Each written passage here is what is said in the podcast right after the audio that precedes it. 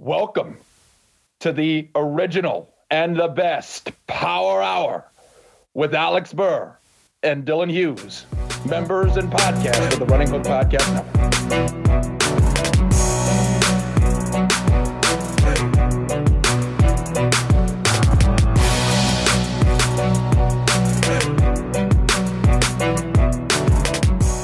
Hello, and welcome to another edition of the Alex and Dylan Basketball Power Hour.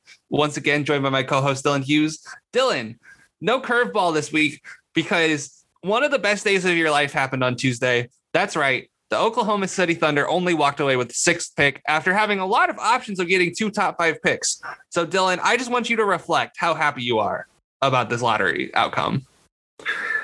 You know, we've been talking a lot about manifestation the past uh, year or so. It's uh, you know, become very important in all of our lives.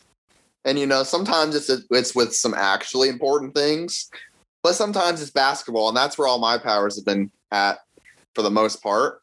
And uh, you know, as soon as Sam Presti shipped off Hamidou Diallo, it's uh, it's been downhill. He's he's been in the shitter for me, and he his team had a chance of getting two top four picks, was it? Or two top five picks. And he walks away with just the sixth pick, while the team he sent Diallo to gets the number one overall pick. I mean, it, it just really couldn't be better. And let's be real here. I mean, let me ask you a question because we did the Thunder, and I think that was at the beginning of their losing streak. The second time, we could have well skipped the Thunder because they were really. I mean, that's the most blatant. I think that might be the most blatant take job of all time. What they did in the second half of the season, like not just the Diallo trade is why they karmically deserve the sixth pick. It's because they just so blatantly were like, we're going, we're losing all of our games on purpose. Like they sat Al Horford when he didn't need to sit. They sat SGA when he probably didn't need to sit. They sat Lu Dort. Like, uh, oh, Lu Dort, oh, you have a headache? Okay, you don't have to play tonight.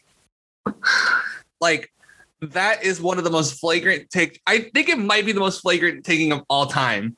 And they still they didn't get rewarded for it. So that's why you're you're happy about it for the Diallo perspective. I'm happy about it for the karmic perspective. Like, and plus I'm happy that the Raptors and the Cavs both jumped into the top four. I'm very happy about that. Yeah, I mean, I was shitting on them for the tanking too, because like you said, it was just awful. I mean, there was no question what was going on. Like Al Horford, who was one of their two or three players that was actually trying all year, really. Uh, just you know, oh, we're gonna mutually agree to sit. It's like, oh, okay. I wonder who started that conversation. And uh, it, it was really sad. Like e- even the young guys that are supposed to get opportunities, like you said, Lu Dort. Um, I mean, I know Shea was injured, but like I feel like there was a little bit of uh, stretching on that. Maybe, oh well, there's a month left in the season. You probably would miss a, a week with this, but we'll just see for the rest of the year. I mean, it was just it was just bad, and I think the basketball gods were were were over it, and they said, no, fuck you. You're getting the sixth pick. You're not even close. You're gonna get a good player, but you're not even gonna get close to one of these top guys. So have fun, Presti. And that's a good way to look at it. Let's while we're talking about it, let's go ahead and talk about the rest of the lottery. So I'll pull up the lottery order here. So Detroit um, jumped up to one, Houston fell to two, then Cleveland and Toronto rounded out the top four. Then Orlando got five and eight. OKC, like we said, got six. Golden State got seven and 14. And then everything else was chalk from there. Your Pacers didn't jump. But Dylan, I mean, let's be real here. Detroit and Houston were the two teams in need of the most talent at the top of this draft. Like we talked about, Detroit had a very good 2020 draft, but they really needed more talent. And getting Cade Cunningham, or if they trade down, getting whoever they want, that's going to be huge for their franchise going forward. Yeah. I mean, we've been hyping up Detroit all year, even though they were the second worst team in the league. but they didn't feel like the second worst team in the league. I mean, they were a fun team to watch and they were they were competitive a lot. Like I don't have the I don't have any numbers pulled up, but I, I would like to think their plus minus wasn't that bad, you know, for being a 20 win team. Um, and maybe it was. I don't know. I'm sure they got blown out a lot too, but there was a lot of games they were competitive in, and they just happen to lose because their roster's young as hell. But I mean, they got some really nice building blocks, and you know, if you throw Cade in there, it's going to be great. But like you mentioned, like that pick, number one overall pick in any draft is worth a lot. And I mean, I would just rather go with Cade because you already got a young nucleus, you know. So unless you're going to trade for some young disgruntled guy, they would fit in nicely. Um, I say just stick with Cade, and uh, you're going to be pretty happy. And then you know, from Houston's perspective, again, they could have lost that pick, so great for them. They were very clearly the worst team in the league this year. a lot of bad luck involved in that, but um, you know, we'll see. We'll see who they get. It'll probably end up being Mobley, I guess. But um, either way, they're uh, they're going to be happy, and I'm definitely happy those were the two teams that are sitting at the top of the draft. So, since you asked, I pulled it up. Um, Detroit had the fifth worst point differential in the league. So Minnesota, Houston, Cleveland, and Orlando, and Oklahoma City. So I guess the sixth worst point differential in the whole league, which all things considered, not terrible, you know, and they're gonna get better. They're gonna um I mean, let's be real, Dylan. A lineup of Killian Hayes, Cade Cunningham, Jerami Grant, Saddiq Bey, or probably Flip Bey and Grant, but whatever. And then Isaiah Stewart is going to be very in- interesting, especially if Isaiah Stewart keeps shooting threes. Yeah, and if Killian Hayes can show some potential with the shot too, which he did a bit last year. I mean, there was a couple games where he knocked down a few um, threes. So it's going to be interesting. I, either way, that's going to be a fun as hell lineup. I mean, Hayes alone, Hayes and Stewart have a nice connection. I think Hayes would have a nice connection with anyone because he loves throwing lobs. Um, but yeah, there's there's a lot of explosiveness, a lot of talent um, if they do take Cade. So I'm excited for them. Um, let's talk quickly because we got a lot to talk about, but let's talk quickly. So first of all, the Bulls did this to themselves first and foremost, trading the pick. And now Orlando has two first round picks. Orlando's in desperate need of talent. They got a lot of good young talent. Um, Toronto, I feel like them jumping is huge for them because we feel like Lowry is going to leave. Like, if they get the right guy to plug and play, do you think they could be back? Not maybe to where they were in 2020 because that was the second seed, but do you think they could be back in that like three to six range in the East? Maybe. I mean, so let's just say they get Jalen Suggs. I don't know if he'll end up slipping past three or not, but uh, I don't know much about Jalen Green, so I don't want to like comment on him really. But let's just say Suggs. Okay, so you got Suggs, VanVleet, OG, and Siakam. I mean, that's a pretty solid four. And, you know, I don't know about the three seed, but definitely that that back half of the playoffs is in contention. Um, I mean, who knows what the hell the East is going to be next year because we thought it was going to be awesome this year and it ended up being three good teams. so, you know, who really knows what's going to happen, but we we always trust Toronto around here and if they can nab one of those top guys, like they already have a good roster. So, you know, I definitely think they can make a quick jump. And with they just need to get another center too. But that shouldn't be too hard. Let me pull up their cap situation real quick because I bet you they are not. I bet you they're going to be pressed for cash next year. But you know, I think Kyle Lowry is going to take a sign and trade. So we'll see where that goes. Um, so okay. Line no, I clicked lineups when I meant salaries. My bad. Alex Googling is not going all that well today. Um, point is, they're gonna get a good center, I think, and or maybe they play Siakam at the five. Who's to say? But they got a lot of different ways they could go, and it'll be interesting next year because I think the East next year. Now we talked about this year. The Pacers will be better. We'll talk about the Pacers. Actually, let's just talk about them next. The Hawks will be as good next year. Maybe not as good, but they'll be in the playoff hunt. Um, the Heat will be better next year. The Raptors, I think, will be better next year. The Knicks will be as good, but they still might fall out of the they still might fall to the play in. You never know with this stuff. So it's gonna be an interesting year next year. But we got to talk about your team hiring the best coach on the market. Dylan Hughes, the Indiana Pacers signed Rick Carlisle to a four-year, $29 million contract. Um, what a steal. Like, I mean, I know that car- that's an expensive contract, but for a coach of that caliber, like it's he's worth all the money because he's like no matter what you say, and I think Lue did outcoach him in the first round.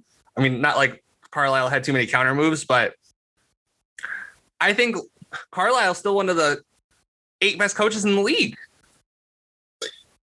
Yeah, and I mean, if you look at the past 10 years, not to get hung up on the past too much, but I mean, he's been probably one of the top three coaches.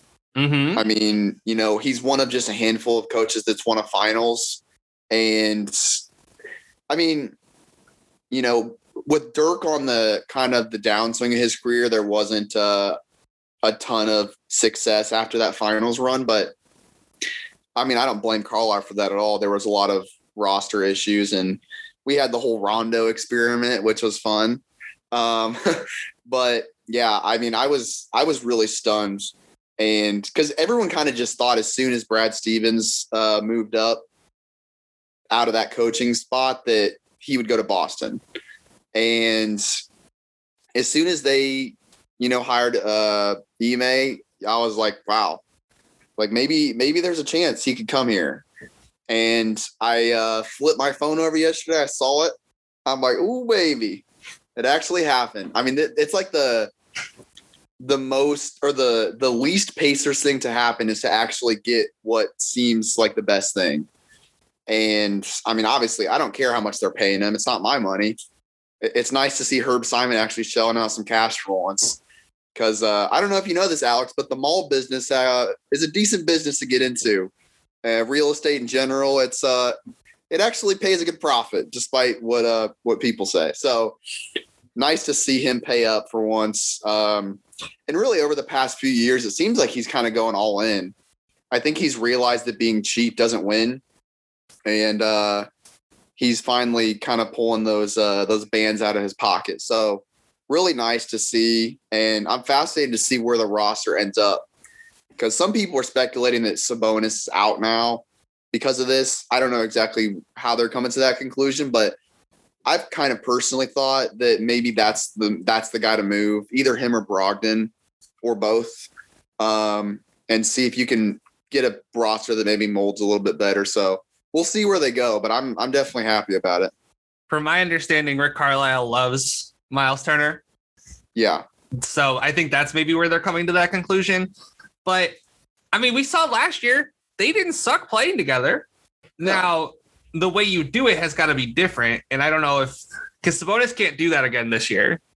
Like he can't do the running around the perimeter shit. Like that's just not what his game is. no, But Carlisle to me, and I know he's had two of the most gifted offensive players of the last decade, right? Or the last 20 years. He had, you know, 11 years of Dirk conservatively, I want to say. And then he had three years of Luka. But look at who else he got contributions from. Like you remember that 13 14 Mavs team with Vince Carter, with Monta Ellis.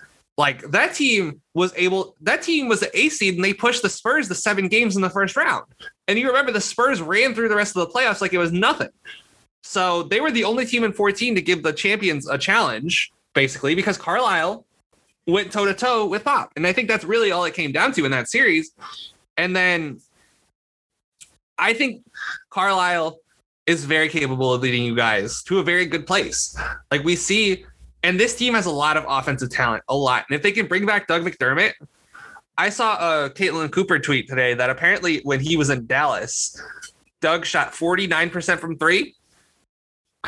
And if he can get if they can get Doug McDermott back, that's going to be huge for them because he can, you know, like I think Doug might get paid this summer. But first of all, but I think that if they can bring him back, then that's going to be huge for them. And if they make moves, you know, they might not get better players, but they might get better fits, which is what you really need. So I think that the Pacers, Dylan, I think they have a really exciting, you know, future like next year. yeah, and I've been saying this all year that they've had a ton of bad luck this year with injuries. I mean, T.J. Warren missed the entire season. He was arguably their best player last year, if not best, the second best for sure. So that was a major loss, and they still almost made the playoffs. So, and everyone else that was good missed some time too. I mean, Miles Turner missed like 20 games. Brogdon always has stuff, Sabonis. So they had a lot of injury issues, and they still almost made it. So, you know, I, I definitely think, you know, we're talking about Toronto making a quick turnaround. I think the Pacers absolutely could as well. And McDermott is definitely, he's like the one guy that's a free agent. Um, I guess McConnell could be too, but he's like the one guy that they really got to worry about. And like you said, he's going to get paid. I mean, this past season, I think was by far his best season, and it had nothing to do with the shooting. So like I was, I gave Bjorkgren credit for that all year that he found a way to utilize McDermott um, off the ball a lot more than past coaches have. So it's going to be interesting to see what happens there. And speaking of Sabonis, I mean, Sabonis is a huge part of McDermott's success. So if you want to ship him out of town, I don't know if McDermott comes back, but uh, he may just follow him to whatever team he ends up on. But you know, uh, we'll definitely see what happens. I mean, I would, I would, I, I wouldn't mind if they just rolled it back. They just kept everyone and, and see what happens. Maybe make a midseason trade. But I mean, I don't think there's any issues with the roster fitting too much right now. I'm a little bit concerned about um, the ball handling. There's a like there's too much ball handling at this point. I mean, bringing Warren back, and Warren has never been a guy that dribbles the hell out of the ball, but he's going to want to occasionally.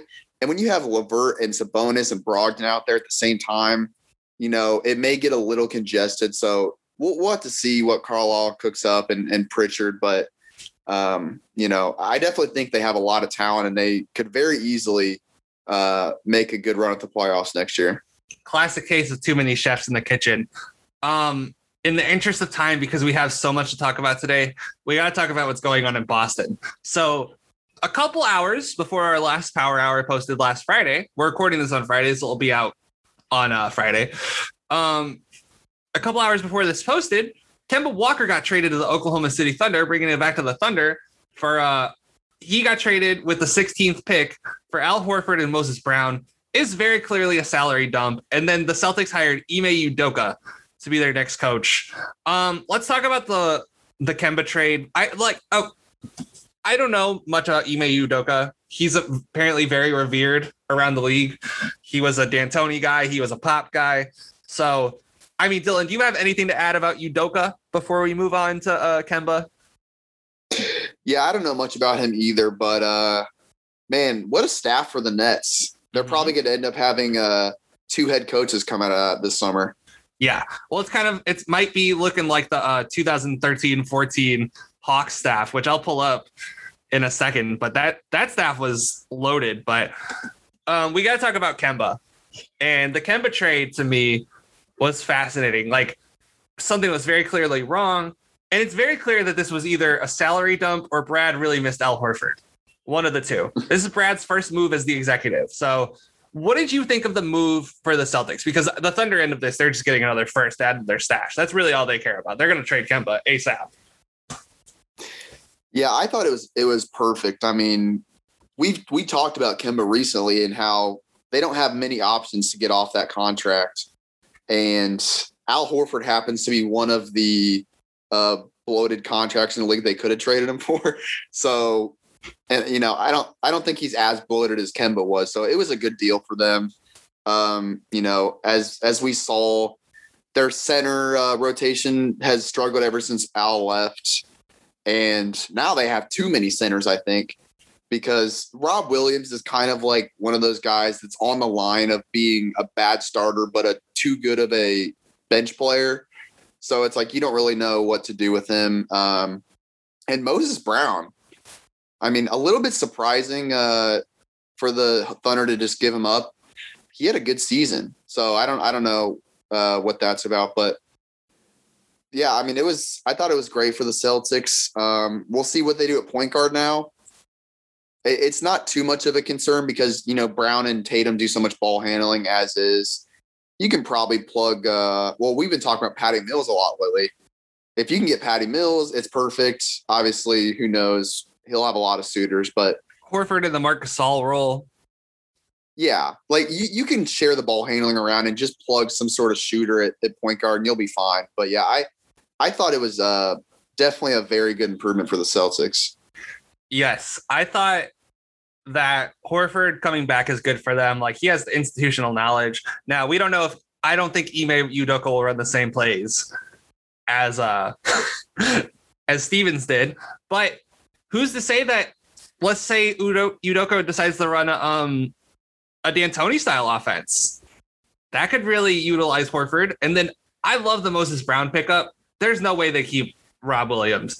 Like they traded Theis so that Stevens would play Rob Williams. and if his first move is to trade for two centers, and I know again, salary dump, but if his first move is to trade for two centers, then that means Robert Williams is definitely gone. Um, Robert Williams and Tristan Thompson. If I had to guess, Marcus Smart will be gone next year too. Like I don't know who they would trade him for. Some kind of point guard. I mean, if I could, I would see if I couldn't sign a trade for Lowry, but I don't think that's going to happen. But um, breaking news, Dylan Hughes, Jason Kidd has agreed to be the head coach of the Dallas Mavericks. Like this was obviously this was uh, bandied about yesterday as kind of like a rumor, but they are hiring Jason Kidd to be their head coach. Um, Dylan, it seems like the Mavericks clearly got worse at head coach. Like we saw in his previous two stops, um, that Jason Kidd really wasn't all that great of a coach. And then you add in the fact it's for in terms of PR, right? You add in the fact that he is a domestic abuser and the Mavericks organization dealt with the issues that they dealt with. Um, I know Mark Cuban doesn't care what anyone thinks, but this might not be the best look for uh, old cubes there. yeah, it's uh it seemed like kind of a natural fit right off the bat for some reason that that was going to happen. And I mean, I don't really know what to think about it. Like obviously the optics from what all the stuff you just said not great. Um you know the the Mavs have had quite a few years here with with issues uh, off the court, so it's it's not a great. You know, people always say, uh, "Watch what I or wa- listen to what I say, not what I do," because uh, you know that's kind of like an excuse to do whatever do whatever you want, and you can you can talk all the talk, but you don't do you walk the walk. And uh, Cuban maybe not walking the walk so much with with the uh, inclusiveness type of thing. But you know, from a basketball perspective, obviously a downgrade. I I don't I'm not going to go as far as everyone and say he's like the worst coach in the league or anything like that. Well, Luke Walton's still coaching.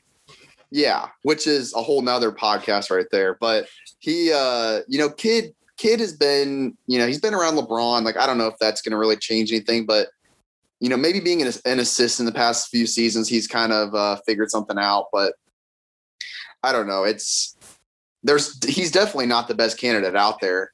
Uh, that's that's for sure. Well, you bring up the uh, dysfunction. We are talking about Carlisle earlier. Do you remember that Jamahl Mosley name that was being bandied about? That like Lucas said he wanted to be the head coach. Like he said Jamahl Mosley should be a head coach. I don't know if you saw that, but there was quotes going around after Carlisle left, where Jamahl Mosley, who was an assistant on the Mavs, um, Luke was like, I really like this guy. I want him to be coach. And then apparently Carlisle, I don't know if he came out and said it or if someone close to him reported it, but apparently he thought Jamahl Mosley was like being kind of backstabby. And then in addition to everything we talked about last week, I mean the Mavericks. Whew, what the fuck is going on there? yeah, man, it's it's kind of funny how how things change so quickly. Like when they were up 2-0 on the Clippers, man, what a what a euphoric high that was. We thought they were walking to the conference finals. yeah, we were already talking about matchups in the second round and who they best, you know, go up against. And man, it, it is crumbled very quickly. So they they have a lot of work to do. Um, and they hired some Nike executive as their, you know, guy overseeing the operation. So I don't I don't exactly know where they're going. But this is kind of a pivotal summer because Luka's got a contract extension he's going to get for sure. Um, and the roster is not what it should be. It's not where it should be. So, very interesting time for the Mavericks. Uh, very, I mean, it's going to be interesting year or summer for everyone in the league. I think there's going to be a lot of craziness as usual, but the Mavericks in particular really need to figure this out quick because as we've seen with guys Luka could very well, you know, try to get out of there at some point. Yes, and I think that's a good note to leave it on. Um, the the Nike executive's name is Nico Harrison, so he is going to be their general mash- manager and head of basketball operations. Um, I'm assuming Bob Voulgaris is not leaving. I'm assuming he won that power struggle, but Um, let's go ahead and move on. So we're gonna recap the second round series. In addition to all that news stuff we just broke down, we're gonna talk about the uh we're gonna finish up our second round series and then talk about the conference finals. So Dylan, which collapse do you want to talk about first? The Sixers or the Jazz? Let's go with the Sixers. Yeah, that that one's the one everyone is talking about. I mean, the Jazz isn't getting enough love for how bad they fucking blew it, but maybe that's recency bias. Who's to say? So, game six, the Sixers actually won 104 to 99, but then game because we, I think the last game we had before uh, the last power hour was game five. So, game seven, the Sixers win or the Sixers lose 103 to 96. The Hawks move on to the Eastern Conference Finals, and the Sixers go home in shame. Um, I mean, the big story here is Ben Simmons. And Dylan, I know you have some strong Ben Simmons takes, so let's just get him off your chest. I mean, listen, so we he didn't I don't think he had a did it was it the entire series he didn't shoot in the fourth quarter, was it just the last four games? Well, he shot one there's a Haberstroh tweet. Tweet. I'll pull it up, but you keep talking because there was. Um, I know he shot some in the fourth quarter. yeah, I think I think for the whole series it may have been. It was like less than five attempts or something like that. So, and and I want to. This is not a call out to JD Hall, but this is just like a, a reference, kind of from our discussion in the chat. That you know, JD was trying to defend Ben Simmons because he's not he's not a scorer, which we know. We know he's not a scorer. But that doesn't excuse not having any sort of offensive presence at the end of a game in basically any game in the playoffs. Like you can say, yeah, he's not a scorer. Uh, he it's like okay, he's not a scorer, so let's bench him in the fourth quarter. And you know what is it? Should we pay him 15 million instead of what he's getting? Because that's that's what happens. Like you know, he's he hasn't changed at all since he's gotten the league. He he came into the league as a great defender. He's gotten better. He came into the league as a great passer. Maybe he's gotten better, but the issues that he had coming into the league, he has not fixed at all. And there's a lot of people saying that he's kind of surrounded himself in this bubble where he's he's perfect. You know, there's no reason for him to change, and uh, he just has not gotten better. All the issues he came into the league with, he still has, and it's gotten to the point where we come into every season with the Sixers as one of the best teams in the East, and oh, they can make a run to the finals. And this has been two straight seasons where we've really held them in high regard, and they fucked up. And a lot of it's because Ben Simmons just does not show up when it matters. And when you're, I mean, when Seth Curry is by far your second best player, and again, I love Seth Curry. I've been talking highly of Curry for a long time. But when he's your second best player and Ben Simmons is supposed to be that guy, like that is a problem. That is a real problem. And the the the really the thing that really got me was that layup that he just did not take under the rim. I mean, Ben Simmons is tall and strong. He could have easily went up and dunked that ball. He had two guys close to him, but he could have dunked that ball very easily. He gives it to was it Thybulle? It was Thybulle. Who has basically zero offensive responsibility, even less than Simmons.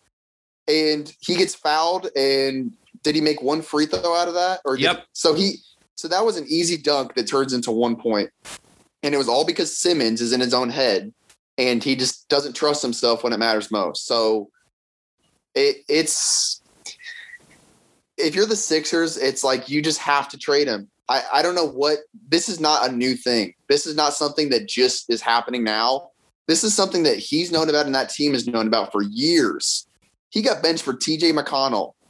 I mean, like the, the guys that he's getting benched for are so much worse than him, and yet they're having a greater impact. So it's it's like you gotta you gotta move off him. But the problem is there's definitely teams that want him, but his trade value is down for sure. So it's it's going to be very fascinating to see how this ends up. Doc and uh, Joel sh- certainly didn't help that, but we'll talk about that more later. Um, to answer your your first question, you are correct. No field goal attempts in the fourth quarter of the last four games. Would you like to guess how many field goal attempts he had in the fourth quarters the whole series? I, I think uh, I'm, I'm to say like five. It was three.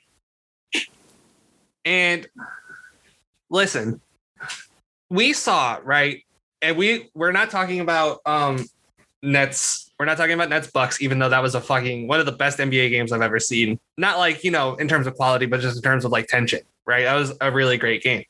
But the difference between Giannis and Ben Simmons and why Giannis will always be the better player between the two of them, unless something changes drastically with Ben, is that Giannis ain't scared of missing at the free throw line.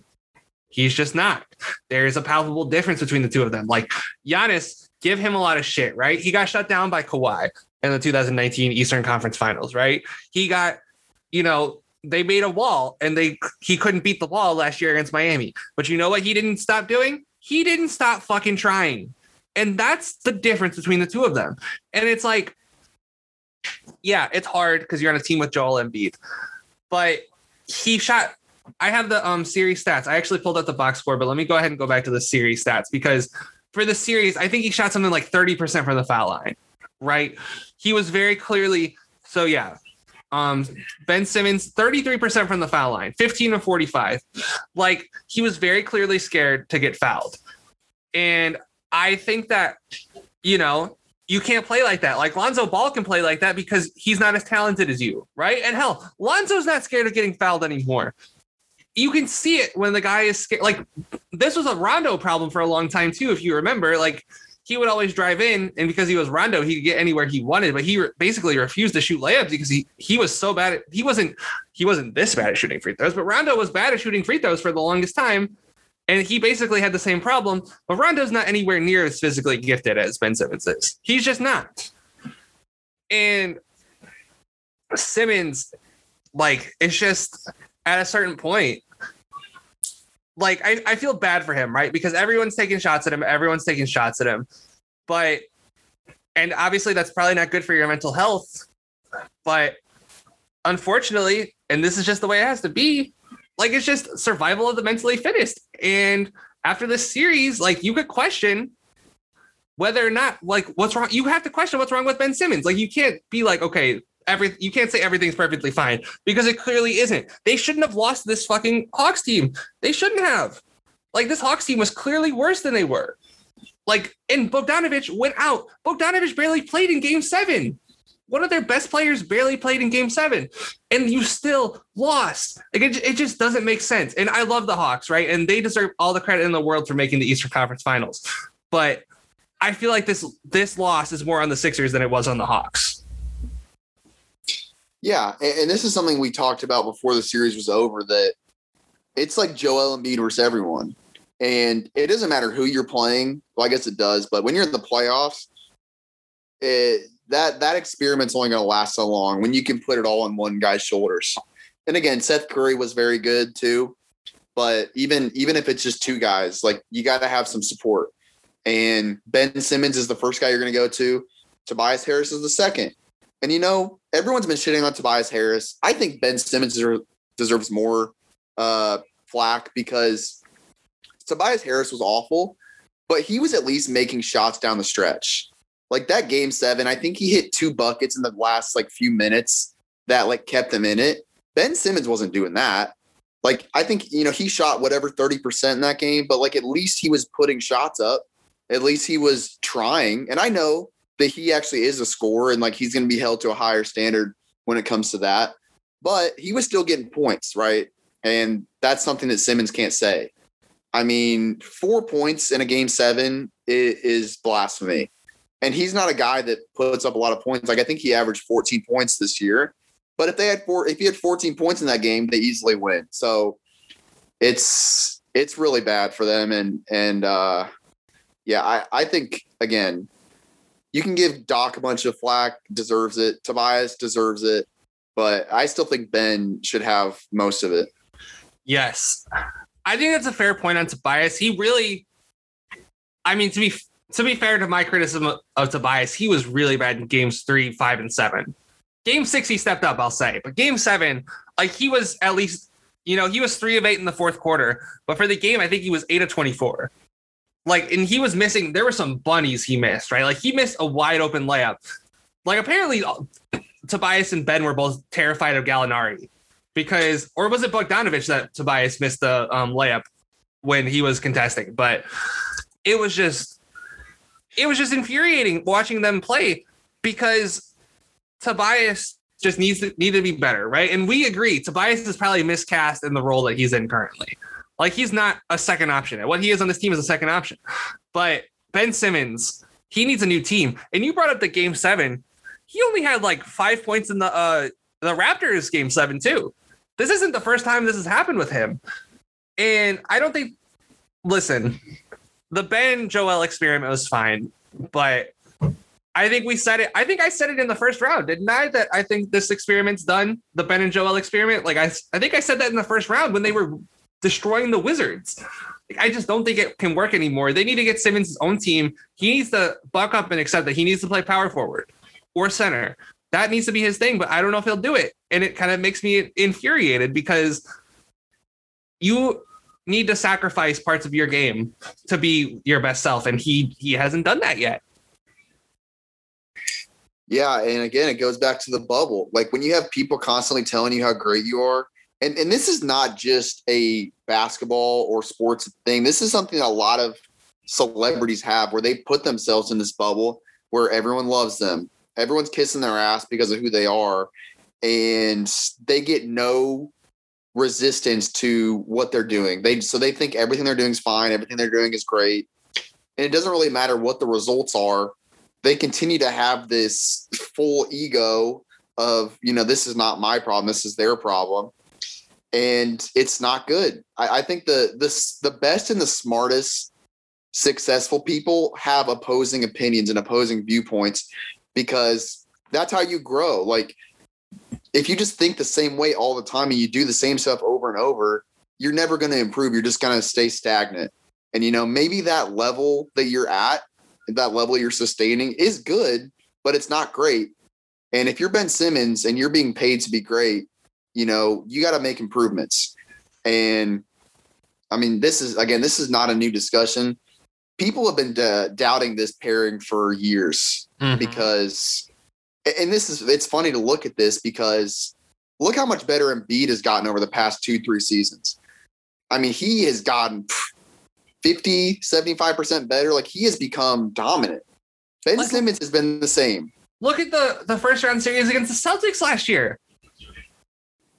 Remember that Embiid's stock was at an all time low after the Celtics series because they got fucking swept and Embiid was putting up 30 and 15, but he was tired by the fourth quarter.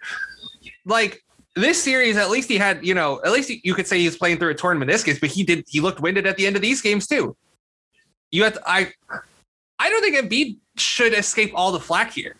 Like, you know, maybe this year, right? Because of the the meniscus, but like he had eight turnovers, Embiid did.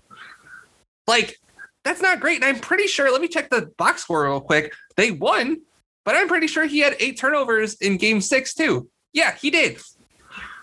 Like, you you don't handle the ball enough and you don't get enough assists to have eight turnovers. You just don't.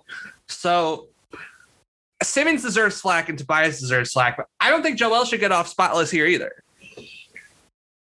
Yeah, he shouldn't, but I generally give the first option some flack. Like James Harden has got a lot of shit before about turnovers, and obviously is, is the main ball handler. That's more common, but Embiid is the go-to guy, and he's in the paint. That's where the toughest de- defense comes from. And, you know, Joel makes a lot of dumb passes. So, you know, a lot of the turnovers come from that. But I'll give him some flack uh, for that. But I don't think, you know, it's completely his fault. Because again, when everything's on his shoulders, like he's going to be put under a microscope and he's going to have a lot more pressure um, from defenses. But I don't think anyone on that team was perfect. And Joel certainly wasn't, but he was definitely the best. And mm-hmm. I'm definitely not going to look at him when it comes to to blame. no, I'm not either. But I'm just saying he shouldn't get off scot free. That's all I'm yeah. saying. But I think we should talk about the Hawks. Um, they won in spite of Trae Young going five of 23. Um, your Kevin Huerter stock is going through the roof. Your long held Kevin Huerter stock. Um, Danilo Gallinari had the best playoff series of his life and it's actually statistically right. Um, Dylan, for as much flack as we are giving the Sixers, the Hawks are just such an incredibly tough, tough team, and I love, I love the progress they've made. Yeah, man. I I tweeted this I think yesterday the day before that this Hawks team reminds me so much of the early 2010s Pacers. And, you know, Nate McMillan didn't really have much overlap, but uh man, like Trae Young is like he's like what Paul George was back then, this ascending star that's going toe to toe with these superstars in the conference and just taking them down or at least pushing them really hard. And there's a bunch of guys surrounding him that are scrappy and kind of underrated and they're coming out strong. You got a few veterans in there mixing things up. Like I just love this Hawks team so much. And obviously, as we'll discuss, Trae has been leading the cause, uh, leading the charge. But there's so many, you know, guys on this team that have contributed at different points. And yeah, man, Huerter, God, I love that kid so much. I mean, he he's just so good at knowing what what shots he's he likes and what he doesn't, and he's really good at, at uh, you know getting in the right spots. And I mean, I think he's been fine on defense too. Like I, I think he's he's much better than Bogdanovic is for sure on defense, um, which has helped them at different points in the playoffs. But yeah, he's he's been great. And you know, I don't want to spoil too much of the the Eastern Conference Finals game we got to talk about. But yeah, I mean, the it's just a fun team all around. And Bogdanovic is clear, is clearly not pl- well, right? Like if I bet you if Hunter and Reddish were healthy, he wouldn't be playing at all because it's like, what's the point? But they need him because they're so like so much of their depth is already hurt. that they just need more reinforcements. And like, I understand them not wanting to, you know, play in the conference finals. We'll talk about that more, but I understand them not wanting to play, you know, 30 Tony Snell minutes. I get it. I really do. But um Huerter, Huerter for the um so you watched game one, right, of the uh Hawks. So uh, game one of the Hawks Sixer series, I meant when uh when uh, the I don't think I did. I, I, that may have been the end of my vacation. So yeah, I think that would have been one of the last days of your vacation. So at the end of the first game, Kevin Huerter almost blew it because he got a five second violation. He had a turnover, you know, late in the game. But you saw through the series, this experience was really good for him where he I he matured right before our eyes. Like he's really turned like you know I wasn't as high as Kevin Huerter as you were. But for the series, 13 points a game on 48% from the field, 37% from three. Like, Andy had more blocks than Capela. like he was just ridiculously good in this series. And he matured right before our eyes, basically. And I thought it was really cool to see someone, a young player, basically gain his confidence through the course of seven games and be like, oh, no, I got this.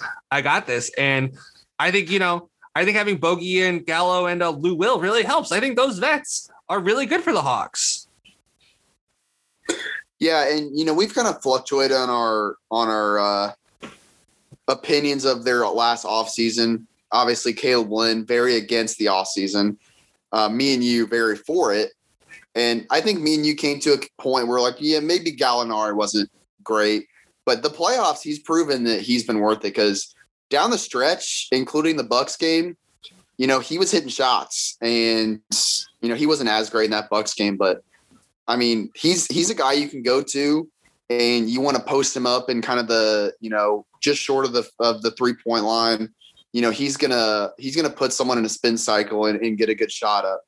So definitely having him around and, and and shooting it in the end of a game, that's where young guys don't want to show up. You know, that's that's where they typically don't show up just because they don't really have the experience. So that's why having vets is so huge because they know how to react and operate um, at the end of a, a close game. And even Gallinari, who doesn't, who hasn't had a lot of playoff success, he's still a vet. He's been around. He knows what to do. Lou Will has been around and has been successful. He knows what to do. So, you know, definitely having those guys around to complement the young talent has been very beneficial. And also, you know what I just realized? You know why this might be the best uh, playoff series of Gallo's career? Why? Because this is the first one he's played in the East. but in all seriousness, like Gallo for the series, 14.7 points, five rebounds, an assist a game, and 46, 41, 96 shooting splits. And he got to the foul line, you know, like about four times a game. He was really good at drawing fouls. I mean, he was basically against the Sixers bench units, which were awful, awful, awful bench units for the Sixers. But against the Sixers bench unit, he was getting whatever he wanted because he was bigger and he was a better shooter than all of them. And I think that, you know, they don't win this series without those additions of Bogey and Gallo. And I know Bogey didn't play well the last two games because he was hurt, but he was a those were really big additions for them. And this is why you get them because Trae Young is a winning player. I think we should save all our Trae Young praise for the conference finals game because this was was an objectively better game. But even in this game, Trae, even in game seven, Trae basically killed the he killed the Sixers down the stretch. Like he pulled the plug. And I thought he was really important. Like they don't win that game without Trae Young at the end coming through and being a superhero, basically. Yeah, again, like you know, you can look at the game log all you want and say, "Oh, he was terrible," but when it really mattered, he showed up, and and that's where I a lot of my judgments for a player come. You know, this is on the flip side of Ben Simmons. When you're in the last, you know, three to five minutes of a game, what are you doing? If you're missing shots and making turnovers, you know, it's going to lower my opinion of you. Trae Young, despite having a terrible game, showed up. He didn't let he didn't let that bad game get to him and, and he showed up and hit huge shots. And and that's what makes a great player. Like that's what separates the good players from the great is it doesn't matter what you did the previous 43 minutes or whatever. What are you going to do right now when we need you? And he showed up. So I pulled up the uh, game log, right? So with seven minutes and 16 seconds left, it's eight, 81 77 Sixers way. Gallo makes a jumper to make it 80 81. Then Trae at 631 makes it 82 84.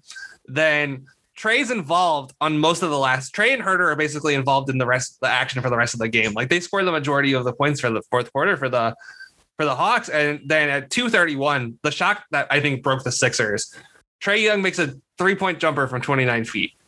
Like that was the shot that basically ended the Sixers season right there. Because having like we you've brought up before that Trae shouldn't be bombing from th- he stopped bombing from three as much, but he has it in his back pocket. He can do it, but he's choosing his spots now. And I think that hitting that shot in that spot, I think it killed the Sixers. Yeah, that was like the holy shit shot of the game. When he hit that shot, it's like, okay, this is what we're going with. Like again, you have he has a terrible, terrible game. And and that's the shot he goes to at the end and makes it. That's that's like Steph Curry.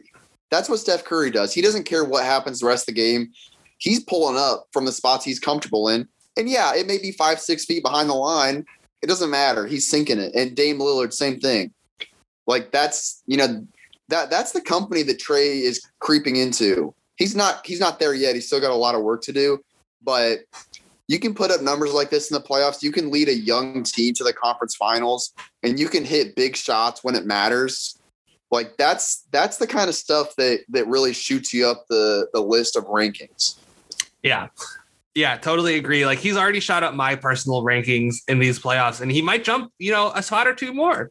Like he's been that good but we'll again, we'll save more Trae Young talk for the uh, conference finals talk. Let's talk about the Jazz. So, game six, only game after uh, the Power Hour last week, and it was actually the night. Yeah, it was the night the Power Hour came out, if I'm not mistaken. So, Clippers 131, Jazz 119. Um, the Jazz led 72 to 50 at halftime. And after leading by 25 at one point in the third quarter, the Clippers proceed to outscore them 81 to 44. Dylan, um, not the best showing in a game six for the Utah Jazz. I mean, Rudy deserves a lot of blame, but really, I don't think that. I think the Jazz defense really showed how bad it was if Rudy's exposed. Yeah, and this is something we talked about with with them going small with Batum out there, how much that just took Gobert out. I mean, they were drawing Gobert out to the three point line so much and it made it so easy for the Clippers to score. And that's why we thought the Clippers, even without Kawhi, had the advantage because they've taken one of their best players out of the equation basically on defense. So that was that was huge. And it's just funny looking back at these game logs. Nothing is out of the ordinary.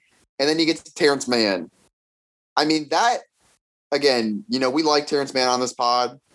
But to let Terance Mann shoot or get 39 points in an elimination game when their best player is out, I mean, that is like all time, like really pathetic performance from the Jazz.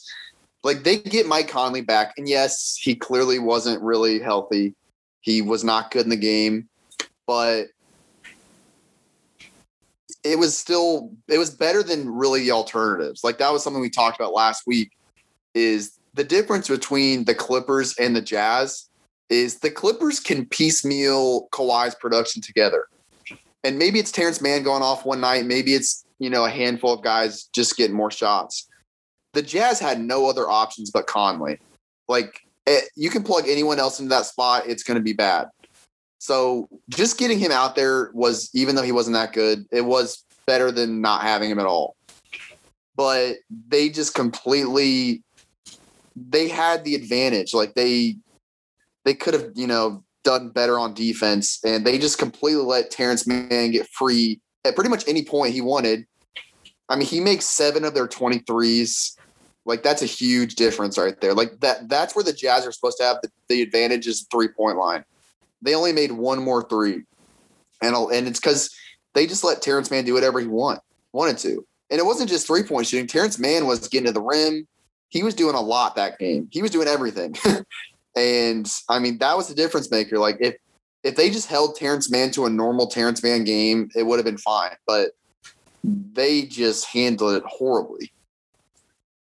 Yeah, they really did. Um, Terance Mann in the second half, I pulled up the second half stats 25 points, five of seven from three. Like he was really taking it to the Jazz, and they needed that little energy boost, and it helped PG get going. Like this wasn't the best game PG's had all playoffs, but it was enough to get him across the finish line. Like PG and Reggie played how they've been playing. And by the way, we got to talk about Reggie Jackson. Like we we're gonna have to talk, we'll save him for the conference finals. I think this one will just since there's more conference finals games, we don't have to really talk about the Clippers in this game other than Mann. But we just got to talk about how bad the Jazz were. So I'll say this. One of my main takeaways from this series was that we were half right about Donovan Mitchell we were wrong about the pull up shooting, right? You remember the discussion we had during the second Jazz week where we were talking about whether or not Donovan Mitchell, you know, was improved enough as a passer and a pull up shooter to be effective. Well, the pull up shooting, I think it's safe to say is very real, right? Like I think we can say that the passing isn't. And here's why Gobert, after Conley went out, was barely involved in the offense at all. And I know, you know, he's not a post player, but the way to the way the Jazz win and what Conley was doing in the Grizzlies series that was so effective was that he was utilizing the lob threat of Gobert to get the other Jazz guys wide open threes. And I mean, they were looking like the best offense in the league in the Grizzly series. I think you would agree. And then without Conley, I mean, Dylan, it just felt like their offense fell flat without without Conley out there. Yeah, and this is something I talked about last week too. That Mitchell is just clearly better when Conley's out there to kind of take some of that pressure off. And again, the numbers look fine for Mitchell. I mean, he's still, you know, not shooting very efficiently. I mean, he was better in this game than the rest of the series, but I mean, as you mentioned, like guys just don't get as involved. And he it seems like a lot of time he's passing to guys just because he doesn't have any other options. And like, yeah, he'll still rack up nine assists, but because he has the ball the entire game, but it clearly doesn't look as free flowing as it does when Conley's out there. Because Conley's a natural playmaker. He's a guy that's, you know, he gets got other guys involved. He doesn't really care much about his own offense. And yeah, he can score on his own. He can hit threes, but his job is to get everyone else involved. And that's why in that Grizzly series, I think Mitchell was so looked so good was because Conley was out there playing awesome and he was making life a lot easier for him. And, you know, it was helping Gobert too. And as you mentioned, Mitchell doesn't have, uh, he doesn't seem to want to get Gobert as involved because it's just not his priority. He doesn't feel like it's his job. And that's why, like, there, there's certain guys, there's the Trae Youngs and the Devin Bookers of the world that, you know, they're able to kind of balance the helping other guys get involved and doing their own stuff and then there's the Mitchells that they're very good at scoring, but they're much better when someone else is setting them up.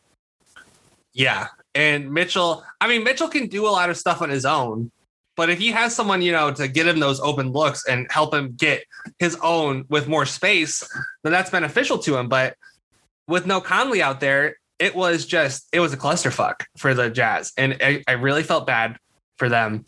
Uh, like not felt bad, but I felt like this team deserved a lot better. And I, I Conley shouldn't have been out there. He really shouldn't have played. He looked really bad. And then Clarkson, I think Clarkson, he didn't get exposed in this series because he was really good on offense, but the defensive side was so bad. Like, really, this is like remember how in the first round we were saying Derek Favors is so bad. Derek Favors is so bad. You know, my my new theory is that Derek Favors actually isn't bad. My new theory is that the Jazz defenders are so bad that Rudy Gobert looks makes them look good by comparison. And then when Rudy's not in the game, they have a free lane to the basket because Derek's Derek Favors is out there instead of Gobert. Like I think that Gobert is just that good where he he can he can gobble up the difference. But then when you can pull him out to the perimeter like that, the Jazz perimeter defenders aren't good enough to compensate for the fact that Rudy Gobert is on the perimeter.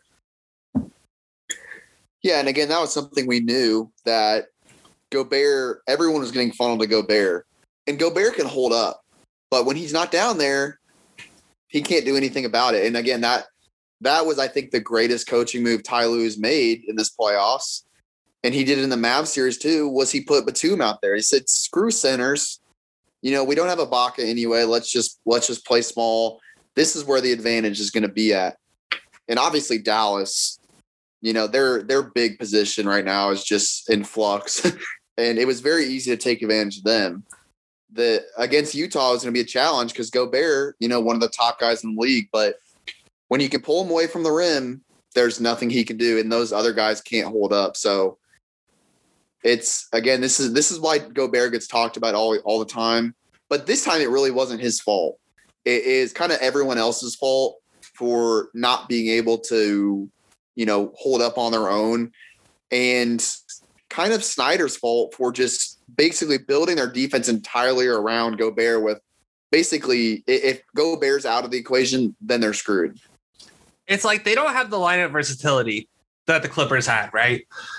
like we're seeing in these playoffs, and we're going to talk about it in the conference finals. We're seeing in these playoffs that having that versatility is huge. And like Bill Simmons, I've started listening to his podcast again. I've actually started to really enjoy it. He's saying like he's made a really good point where the Clippers can just pull guys out in any series. Like Pat Bev didn't play in the first round. And look at him now. We'll talk about that more in the conference finals. He played more in the Jazz series too, because he was he shut down Clarkson for the most part right? Clarkson still got his looks, but I feel like he was really good on Clarkson. And then, you know, you throw out Batum, you can throw out Zubac. Like he has so many different chess pieces to play with, and the Jazz just don't have that, right? Niang played four minutes in game seven. Four. he was like one of their most key rotation players in the regular season, and he barely played. Um, you know, maybe try Ersan Ilyasova. Maybe try, you know, something, right? Like I think this Miye Oni kid, uh, why didn't they try him more?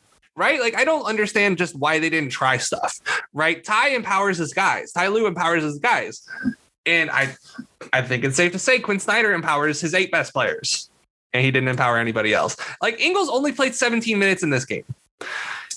Like I know he's not the best, but he's better than what you were getting from Conley. Like I know, like he's, I just I don't. Quinn Snyder got pantsed by Ty Lue in this series. Like, is it safe to say that, Dylan? Oh yeah, I mean Ty Lue put on a show. And again, like Ty Lue's proven a lot. He's been down 2-0 twice now, and he's made he's made the correct uh, you know decisions to help them get back. And you know, you can say Kawhi's done all the work, but again, I think putting Batum out there just opened everything else to make Kawhi's life easier, made Paul George's life easier, and it made Reggie Jackson's life easier. And that those are the three guys that have really propelled them to the point they're at now. Exactly. Um, why don't we use this to jump into the uh the Sun series? So is that okay with you, Dylan? I think we're done with the Jazz. Oh yep. man, what a frustrating. There. Okay, one last question. The Jazz definitely are winning a title now, right? Like this is their best chance by far. Yeah, I mean, I never thought they would have anyway, but yeah, I mean, after you get kicked in the second round with this team, I don't see it best record in the West, and they lose in six to the uh, zombie Clippers with no with no Kawhi. Um, you really do hate to see it, but let's go ahead and move on to the Clippers Sun series, the Western Conference Finals. Back to uh back to the present time. So what so we don't have to spend too long on Hawks Bucks. We'll do that last, but this series has gone three games, so I figured we'll spend a good amount of time talking about this. So game one, uh, Suns 120, Clippers 114. Game two, Suns 104, Clippers 103, and one of the longest endings in recent memory. And then game three, Clippers 106, Suns 92. Um, Dylan. So we're three games in. How are you feeling about the temperature of this series? Do you think the Clippers are doing like do you think the Clippers can actually win? Do you think the Suns will win? What do you what is your current thoughts on this series? Well, my issue with the Clippers is still that they're basically two guys. And it's like it's kind of funny how Kawhi goes out and it's still that problem. Like, you know, we saw one great Terance Mann game, but basically ever since then, it's been Paul George and Reggie Jackson. And, you know, they've gotten a little bit of production from everyone else. You know, Zubac has had a couple good games, including last night. But the, you look at the Sun side, it's just so much more balanced. I mean, you know, Chris Paul was bad last night. And and this is why I think the Suns are going to win because Chris Paul and Devin Booker last night 10 for 40. I mean, is that going to happen, you know, more than once? I don't know. It might, but 10 for 40 is very uncharacteristic for those two guys. Um, but like you know, and Cam Payne wasn't much of a factor last night, which is odd. Four he got hurt. Oh, that's right. Yeah. Uh, I mean, Cam Payne man. Like, I got to throw a parade for this guy. I mean, what a and I know this you're gonna you still have some lingering uh, hurt from the Bulls, but I mean, it's it's just been amazing that what he's pulled off, and we saw it last year in the bubble, and he's man. I mean, he was great in that game too he basically made it seem like Chris Paul wasn't even a part of the team. Like he was this is this is the guy. Like he's he's just been so good the past year and it's been a huge impact on the Suns, but man, I think the guy and this is, you know, not a hot take, DeAndre Ayton pretty good. I mean, it's funny because uh, Zach Griffith got some flack for uh, saying I think he was the third best center in the league. And I don't know if I want to go that far, but I mean, man, he's definitely in the discussion because on both sides of the floor, like the first two rounds, we saw him on defense really show up. And right now, we're seeing how good on offense he is. I mean, he is just dominant. Like, first of all, he's one of the best roll men in the league, I think. He is just so strong on every single roll. He sets good screens and he barrels towards the rim. And he is just a massive human being. So good luck stopping him. Um, he's really light on his feet for his size too, and he's also got like a nice little jump shot. I mean, he is just he's really confident on both sides of the floor now, and that has been a huge factor in this playoffs for the Suns. Not only has he been able to match these really good centers he's gone up against, but on offense, he's been able to to really help this offense flow. And that's how it's been all year. I mean, this offense has flowed so well, and Ayton has been a huge part of that. So on the Sun side, I think you just see a lot more balance with their shooting and scoring and the guys they have finishing buckets. And on defense, you know, they've been pretty connected too. So, you know, despite last night, I just think it was a little bit of an off game for the Suns. I, I still think the Suns have the advantage in this one. I think I'm going to go the other way. I think the Suns are still better, but Chris Paul looked pretty bad last night to me. Like I thought throwing Terance Mann on him like Lue just came out of the gate with that adjustment, and Chris Paul.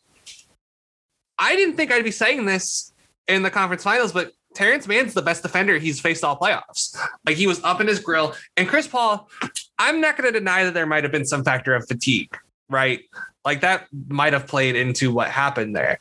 But I think that, I mean, this is the second game in a row Booker shot poorly in. They're letting Beverley get away with whatever he wants on Booker. So like game two, Booker shoots five of 16, nine of nine from the free throw line. Not not bad, right? I mean, they won by one, so good enough. Last night, five of 21, only gets to the foul line four times.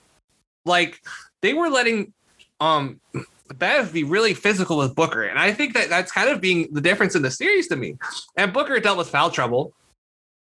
And really the whole Suns team kind of dealt with foul trouble. But I thought that the difference in the game was just the physicality from the Clippers. And I'm not gonna lie, Ayton's been really good in the playoffs. I can't deny it. He kind of disappeared in the second half to me.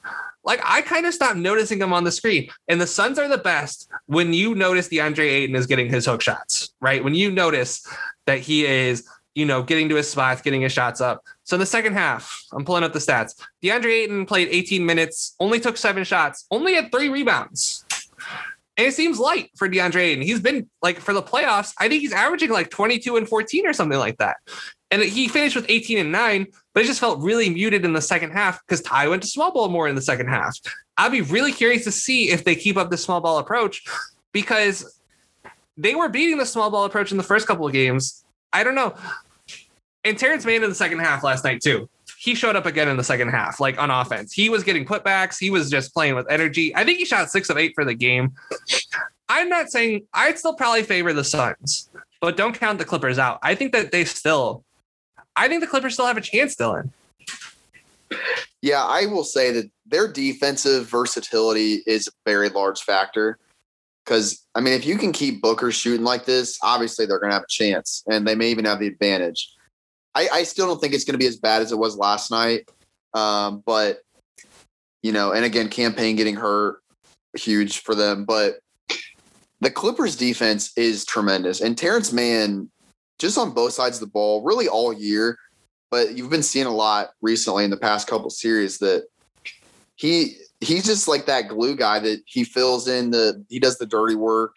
He hits the big threes and you know get the putbacks. And that's kind of what they relied on Beverley to do. And he has been doing it. Uh, you know, obviously early on in the playoffs, he wasn't getting as much run.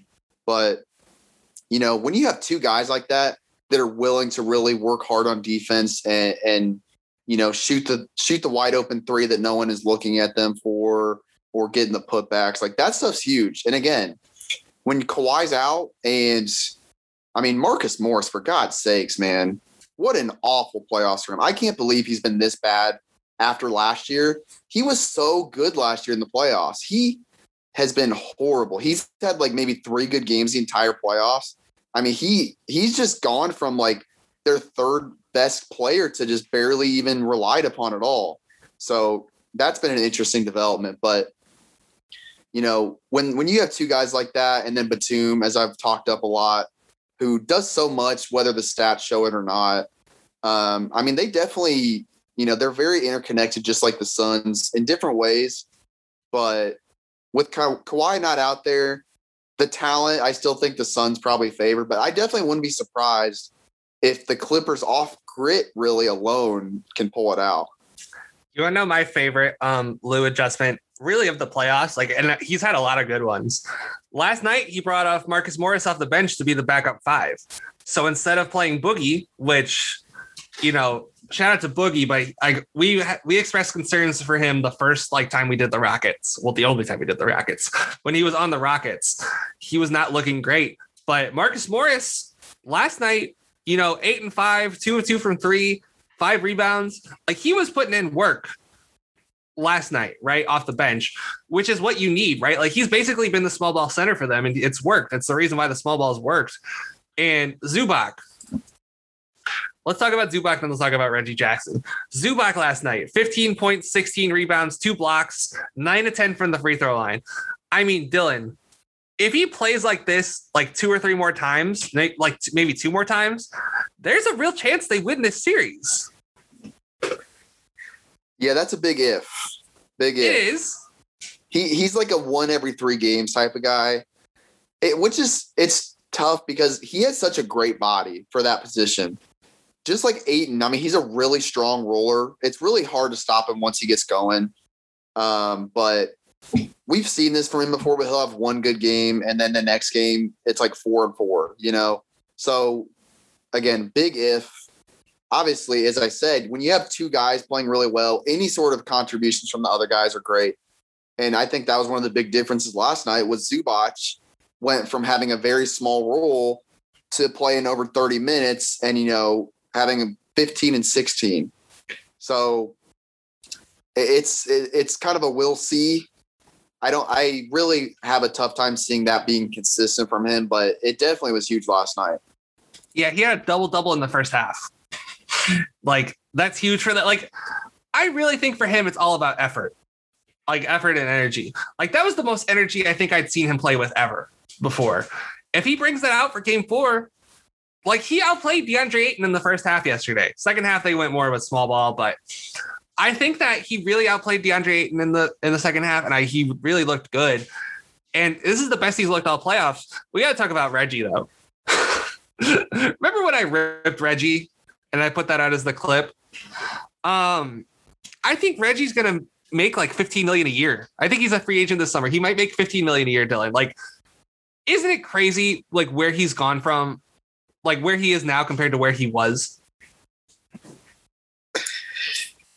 I mean, we've we've seen it from him before. I think consistently consistency's been the problem. Like if you look at those Detroit teams, a lot of it was injuries. When they had like him, Andre Drummond, and Blake all out there together, they weren't a bad team. Like I think they were like a 500 team. Uh, but those three guys got hurt so much, like they could never put it together. And you know, with the Clippers up to this point, it's been iffy. Like he's had a bunch of games this year where he's had like 20 points, and then the next night he'd have like six. So it's it's been consistency's been the problem. And I think now, you know, I think with Beverley really not showing up the way they thought he would, um, and really reducing into a much smaller role. I, I don't know if it gave him confidence or what, but like he knew what he had to do. And now with Kawhi out, he knows he's going to get a lot more shots and a lot more, um, you know, responsibility. And he's taking advantage of it. I mean, he's been great. He like it seems like every single game they win, he, he's hitting a big three close to the end of the game. So like he's showing up when it matters. He's been really good, really at every point of the game.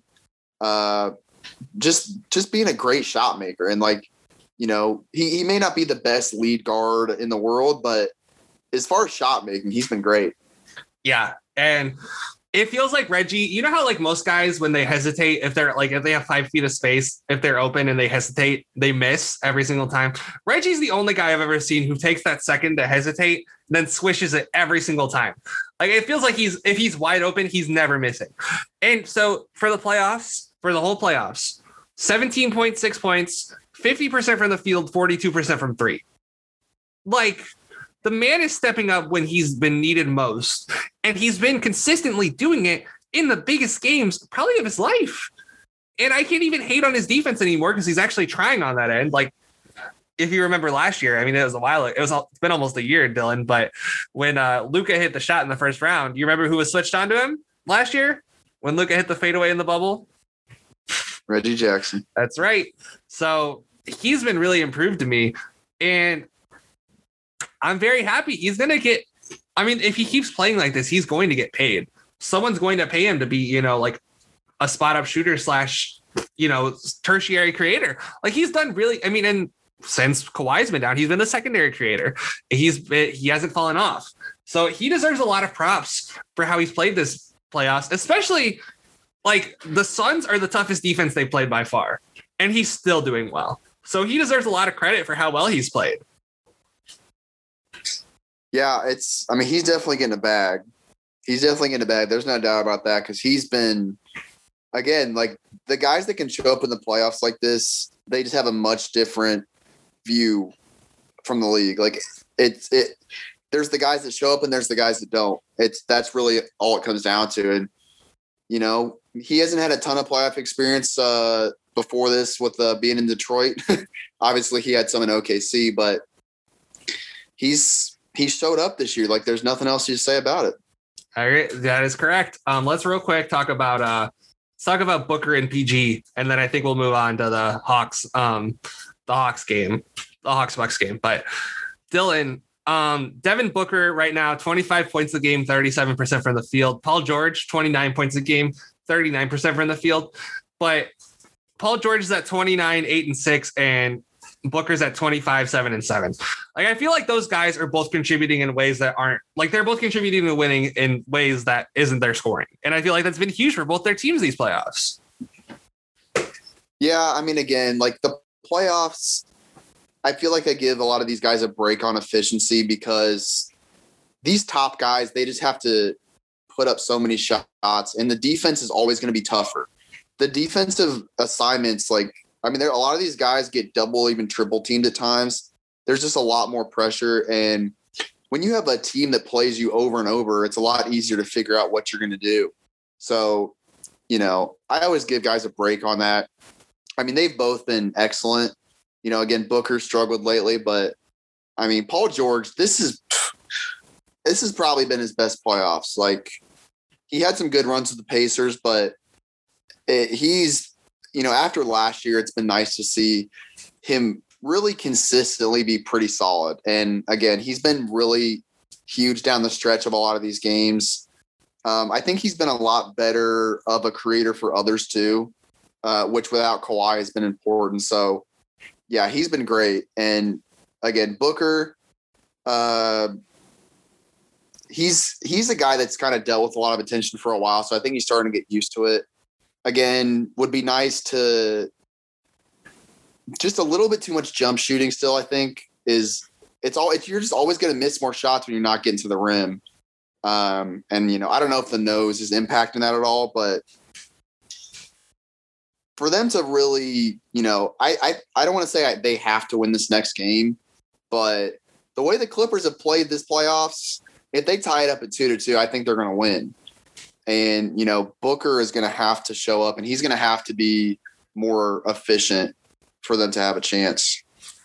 I totally agree. Um, to bring it back to Paul George, I think the best thing Lue has done, and I know I keep saying that, but for the whole of the season, the best thing Lue has done is to not run Paul George off of screens like Doc did. Because you you remember this last year, right? When when they played, he was basically using him like JJ Redick or Ray Allen. And Lue's put the ball back in his hands a lot more. It's I think it's that's what's paid the most dividends for them. It's just been him, Paul George having the freedom to run the offense. He's basically been the point guard for them. We were, we were saying all season, oh, they need a point guard, they need Kyle Lowry, they need they need this guy, they need that guy, whatever. But they, I think they have that guy, and I think his name is Paul George. And I think that you brought up this is his best playoffs ever. I think this is better than the 2013 playoffs. And that's often pointed to as like, oh, this is peak Paul George. I think this is the peak Paul George. This having the ball in his hands, having the freedom to make the mistakes. And yeah, he did miss two free throws at the end of game two, but he also hit two clutch shots to put the give them the lead two separate times in that last minute. That took five minutes, or not five minutes. It took thirty. Um, but I mean, Dylan, the the step back jumper to to make it like 100, 101, 100, and then the the layup to make it 103, 102. I mean, the Clippers aren't in the position to win that game if not for Paul George. Yeah, and that that's exactly what Ty Lue said. I mean, like they're not in that position to win the game if Paul George doesn't play like that down the stretch. So again, free throws are tough, but I mean, Paul George is not a guy that misses free throws at the end of games all the time. Like it's not like this is Ben Simmons, right? So, mm-hmm. you know, it's it's tough, and uh, I know a lot of our friends that hate on PG are gonna, you know, keep that in the back pocket. But again, it, it, was one bad moment surrounded by a bunch of good moments, and it happened to you know help them lose the game. But it happens, and again, without him, they're not even close to competitive. So. And I do want to shout out Devin Booker for the 40 point triple double in the first Western Conference Finals game of his career. It's pretty impressive. But I think we've touched on everything we need to touch on for that series. Thankfully, for the other series, I mean, okay, I will say before we move on, it's weird that the NBA was like, "Hey, Clippers, you just played a um you just finished your uh your game six at one Eastern on Friday. We're gonna have you play at 3:30 Eastern on Sunday. I thought that was kind of weird. I thought they should have just let the uh the Clippers play on Monday. I don't know why. Cause it, it felt like game one, you could tell how like you could tell how tired Paul George was last night. But in game one, you could really tell how tired they were. Yeah, and I don't I just don't like when the two series are like that far off like we just finished the first Bucks Hawks game and like we're already three games into the West. Like, you know, even pushing it back a day would at least close that a bit. So I, I always hate that when the series like are gonna finish at way different times. So it is what it is. But the NBA, they love their Sunday matinee games, so they had to force that out, I guess. I suppose so. But to go back to what you were referencing, um, the Bucks and the Hawks are playing in the Eastern Conference Finals, and there's only been one game, so this one isn't going to take as long to analyze. It's only one game. Um, the Hawks won 116 to 113. Trae Young had 48, 7, and 11 in his first conference finals game. Um, so we didn't talk much about Trae in the Sixer series, and we haven't talked about the Bucks on this pod all playoffs long, really. But I mean, tr- what a special performance from Trae. Let's just start there because we need to respect, like, you know, need is a strong word. We should respect these when they happen. Like th- this was like really an all-time great performance by Trae. He just completely dominated the Bucks.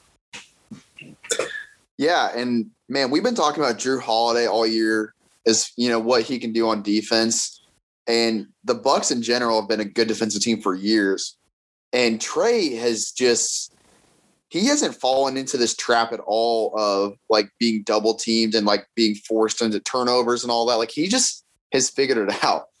And I think his passing is a big part of it because it, passing and shooting. Because if you double team him, he's good enough. He's going to get the ball to the right guy or he's going to shoot it. So he knows how to handle the the really strong defensive assignments. And as we talked about before, his floater game has been so huge. So he doesn't even have to get all the way to the rim. Like he can stop a few feet short, throw that up. It's going in. And if he doesn't do that, he's going to find John Collins uh, on a lob. You know, that's that was in that first game. That was a huge part. John Collins gets to the rim and, and catching those lobs. So he has been just really a maestro on offense, finding really good shots and you know finding others. And as we talked about all year, the three point shooting is not as big a factor. I mean, he shot he shot 13 of his 34 shots from three. He only made four. So four of his 17 makes were from three. So that's a much more balanced, you know, scoring diet than we've seen under Lloyd Pierce. And again, that's why I give McMillan a lot of credit because he's clearly said, like, we're not going to do this Harden experiment. You're not going to be shooting a bunch of threes from 50 feet out. Like, we're going to have you get closer to the rim. We're going to have everyone kind of collapse around you, and there's going to be points to score on every possession because you're strong enough offensively where you're either going to score on your own or you're going to find the guy that's going to score. So, you know, that's credit to McMillan and it's credit to Travis Schlenk for building this team to the point where they have such a nice balance of guys that can dribble and guys that can shoot, guys that can get to the rim. So, you know, as good as Trae Young has been, all these guys around him have made his life a lot easier too. Yeah. And I think we didn't talk about Collins during the uh the Sixers series, but this is a good time to talk about him because he had 23 and 15, five offensive rebounds, Capela with 19, 12 and 19, four offensive rebounds.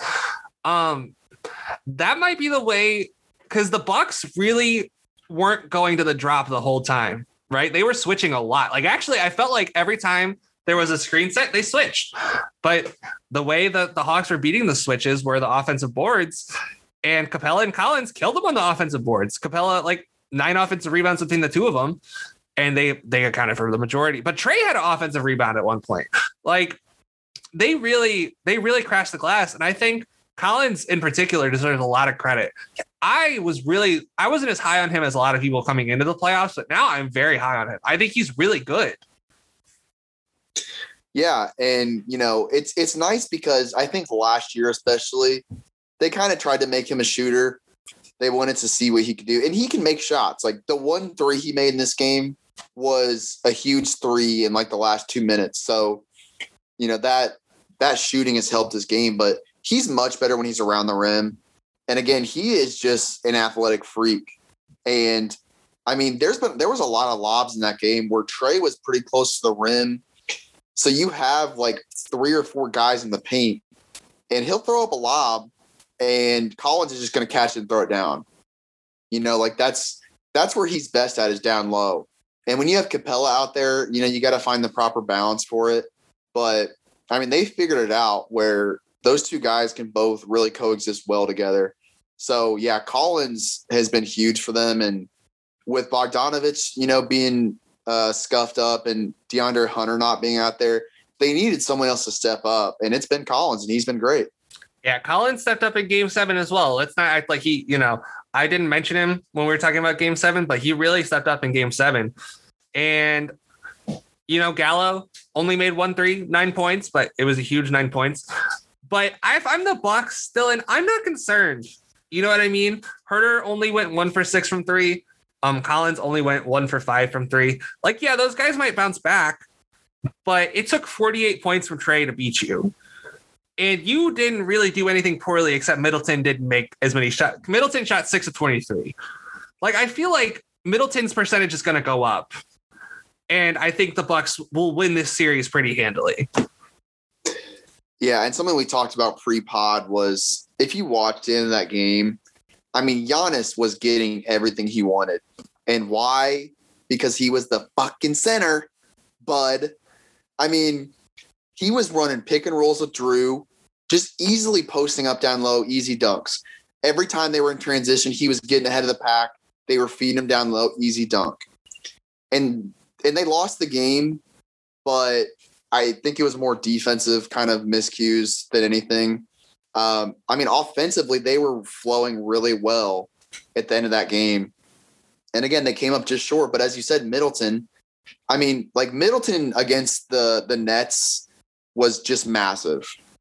And it's like, God, man, like the past two years, he has been so huge in the playoffs. And that's why it, when they got Jrue Holiday, I'm like, this is a team to watch out for because you got Middleton, you got Giannis, you just need that third guy. And you know, Middleton didn't happen to show up in this one, and they only lost by three points. I mean, six of twenty-three from your uh, from your best shooter, and probably your best like one-on-one isolation scorer. Like that's not going to happen every game where he's just that bad. So I think they're in a great position, and, and I honestly wouldn't be shocked if they just win four straight. I wouldn't either. I mean, they they were terrible from three, you know, and Jrue Holiday had a very good game, um, which you know probably a little bit better than usual as far as uh, scoring. But again, when Middleton was that bad and you only lose by three, and as you said, Trae scores forty eight, I, I think that's a win for them. And especially if Bogdanovic isn't healthy, because if Bogdanovic was healthy, I would be taking the the Hawks a lot more seriously. I just like he's not healthy, and I like Huerter. But Huerter doesn't have a Seth Curry to attack in this series, right? He doesn't have, you know, a Tyrese Maxey to attack in this series. They don't have the Bucks. Yeah, Bryn Forbes will play, but the Bucks are smart enough to stow him on Solomon Hill, right? Hopefully. I mean, I have to give Bud credit. He outcoached Steve Nash in the last series. Now, is that an accomplishment? Who's to say? But I mean, you brought up Brook Lopez. Lopez was really good in the Nets series, but he might be played off the floor in this series. Like, I think that this is not a Brook Lopez series at all. And I mean, frankly, this might not be a PJ Tucker series. This is where I think we've been saying this for the last couple of rounds, but this might be the series where they really miss Donte. Like, yeah, he doesn't do a lot of the big things, but he does a lot of the little things he can actually shoot. Their spacing is so awful. Like, if they win the finals this year, they're going to be the worst three point shooting team since like the 10 Celt- the 10 Lakers or something to win the finals because they they're like Middleton's the only guy out there who can shoot. And that's I mean Lopez can shoot. Tucker doesn't shoot like hardly ever. Um Connaughton, we saw airballed that three, which he should not be taking a three in crunch time at all. But that was um listen, I'm not concerned if I'm the Bucks. I'm bouncing back next game, I'm doing the exact same damn thing. Maybe not letting Connaughton shoot a three in crunch time, but I'm doing pretty much everything else exactly the same. And I think like Trae only shot one of seven on floaters in the second half, is a stat I heard. I don't remember where I heard it from. I Kevin O'Connor. I'm just going to attribute it to Kevin O'Connor because I don't remember where else I heard it from, but I know I heard it from him. Um, one of seven from floaters in the second half, and one of them was that bullshit uh, one where he where Holiday kind of bumps into him lightly and then he hits that crazy fader. I think they counted that as a floater, but I mean Trae wasn't getting to his spots the same way in the second half from floater range. So if you can stop that, then I think they have a really good chance of winning the series. Yeah, and going back to DiVincenzo, I mean, that really just threw a wrench in their lineup because I mean they're starting they're starting three bigs. They've got Lopez, Giannis, and Tucker out there. Connaughton gets 30 minutes I mean, that's really tough. 30 minutes from Connaughton, like that's, you know, if you have DiVincenzo in those minutes, they probably win this game by 10 points. Because again, he DiVincenzo is one of those guys that can do a little bit of everything. Like he's not great at anything. He's a good defender, he's a good passer, he's a good shooter, good ball handler. And that's all they need. They have everything else. So losing him was a really tough hit. And, you know, they're probably still going to get to the finals without him and they may even win, but it's going to make the road a lot tougher. Um, but again, they still outweigh on talent quite heavily, even with that injury. Um, so I think they'll be fine. You know, I don't want to doubt the Hawks too much because we've done it all playoffs. Well, not necessarily us, but everyone's kind of doubted them a bit and they've pulled through. So we'll see what happens, but I definitely think the Bucks have a pretty good chance of winning. Well, Dylan, if we uh, potted the week you were on vacation, we might have been down on the Hawks because after game three, it looked like they were done in the Sixer series, but then um, things changed. But I think, do we need to talk about anything else in this series? Um, I think I think we're good. I All right, let's let's do some prediction. Let's let's make us predict. Let's predict each of the rest two series, each of the conference final series. So, what is your prediction for Suns Clippers?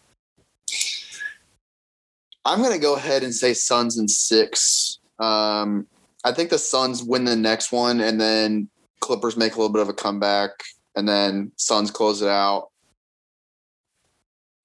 I think I'm going to go Suns in seven.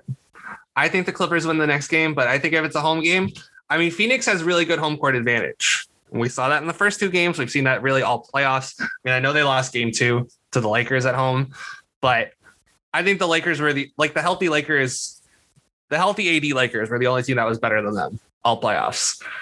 And um I think the Suns will just I think the Suns will pull it out. But who's to say, right? If the Clippers win game four, it's really interesting series. So best of three. Um, and then what is your prediction for Hawks Bucks? I'm gonna go ahead and say Bucks and six. Bucks and six. I think I'm gonna go Bucks and six as well. I think that that's the way I've been leaning this whole time. Our friend uh, Caleb Lynn, I don't know if you heard this. He's saying Hawks and seven. I respectfully disagree because I just don't think the Hawks have enough firepower to win the four games out of seven. But then we said the same thing in the Sixer series. So who's to say? Um, all right. I think that's everything we have for you today.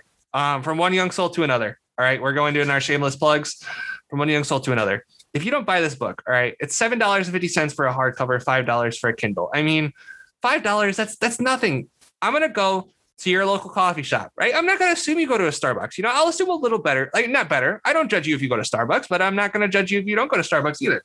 You know, I'll go to your local cafe slash bar and tell them that you trash their establishment online, that you wrote all the negative reviews online, all the ne- negative Yelp reviews are your fault, and that they'll ban you from coming into their their restaurant ever again.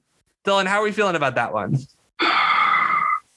You know, as someone that basically does not go to any stores because I uh very anti corporations, obviously. You know, I, I like to make my things at home for the most part. But I can imagine a lot of people, you know, you go to a nice little coffee shop, you think you're being different, and you walk in one day and they're like, you know what?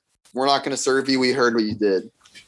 And you're just like, you're tearing their life apart. I mean, it may even be a little bit too harsh, actually, because there's a lot of people like this is their routine and they got to find a whole new place to go. So it's, it actually may be a little bit too harsh, but hey, I'm not complaining. All right, here's here's a question for you. If someone only listened to this part of the podcast, would they consider me an emotional terrorist? uh yes, I think they would. You know, listen, it's hard being famous. but in all seriousness, just buy the damn book. It's seven dollars and fifty cents, five dollars for the the Kindle edition. the hell are you doing, bro? Like, it's not that hard. Um, Divine Rhyme, um, Sturgill Simpson month should start soon, correct? Uh, yes, we recorded the first episode a few days ago. I honestly have no idea where the episode is. That's not my responsibility. So interesting. I have not heard from our good friend Will Hogsett, so i will get on him. Um, So what else we got? We got uh Linsanity. Caleb's coming at you twice a week with um with Zach and Bryce on Mondays, and then JD on like Tuesdays or Wednesdays. So that's fun. Um, go check those out. Battleground. I'm trying to get that back next week. Triple option pass. A little bit of hiatus till Ryan finds a, a place in Sun Prairie, Wisconsin. Shout out to him, editor of the uh, Sun Prairie Times, I believe. So sh- shout out to him.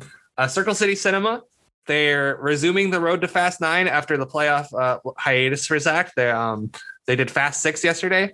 Now, did Fast Nine come out today? Yes, yes, it did. But that's not going to stop us from going on our road to F9 and then, you know, reviewing. We're going to review F9 in a month, not me, but a rotating cast of JD Hall, Devin Voss, and Bryce Shaddy. So make sure you check that out. And then um, I'm on Saturdays. We're doing the uh, Marvel show Loki. So make sure you check that out. Um, Facts and Stats with JD Hall. Be should have an episode out very soon. Uh, just like a short little episode about communication. I mean, Dylan Hughes, you agree? Communication key, Very. very key. And then Den of Dorks with DJ Deek.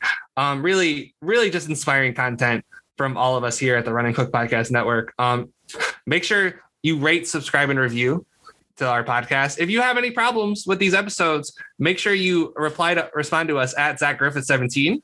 Um, he'll he'll receive all of your responses generally. If you have any compliments for us, at Alex Burr 4 and at by Dylan Hughes. Um, you want to tell us you love us? um, at Caleb Lynn one. Caleb deserves some love. Caleb deserves some love. So, but in all seriousness, Dylan Hughes, this was a blast of an episode. Thank you so much for joining me. Thank you.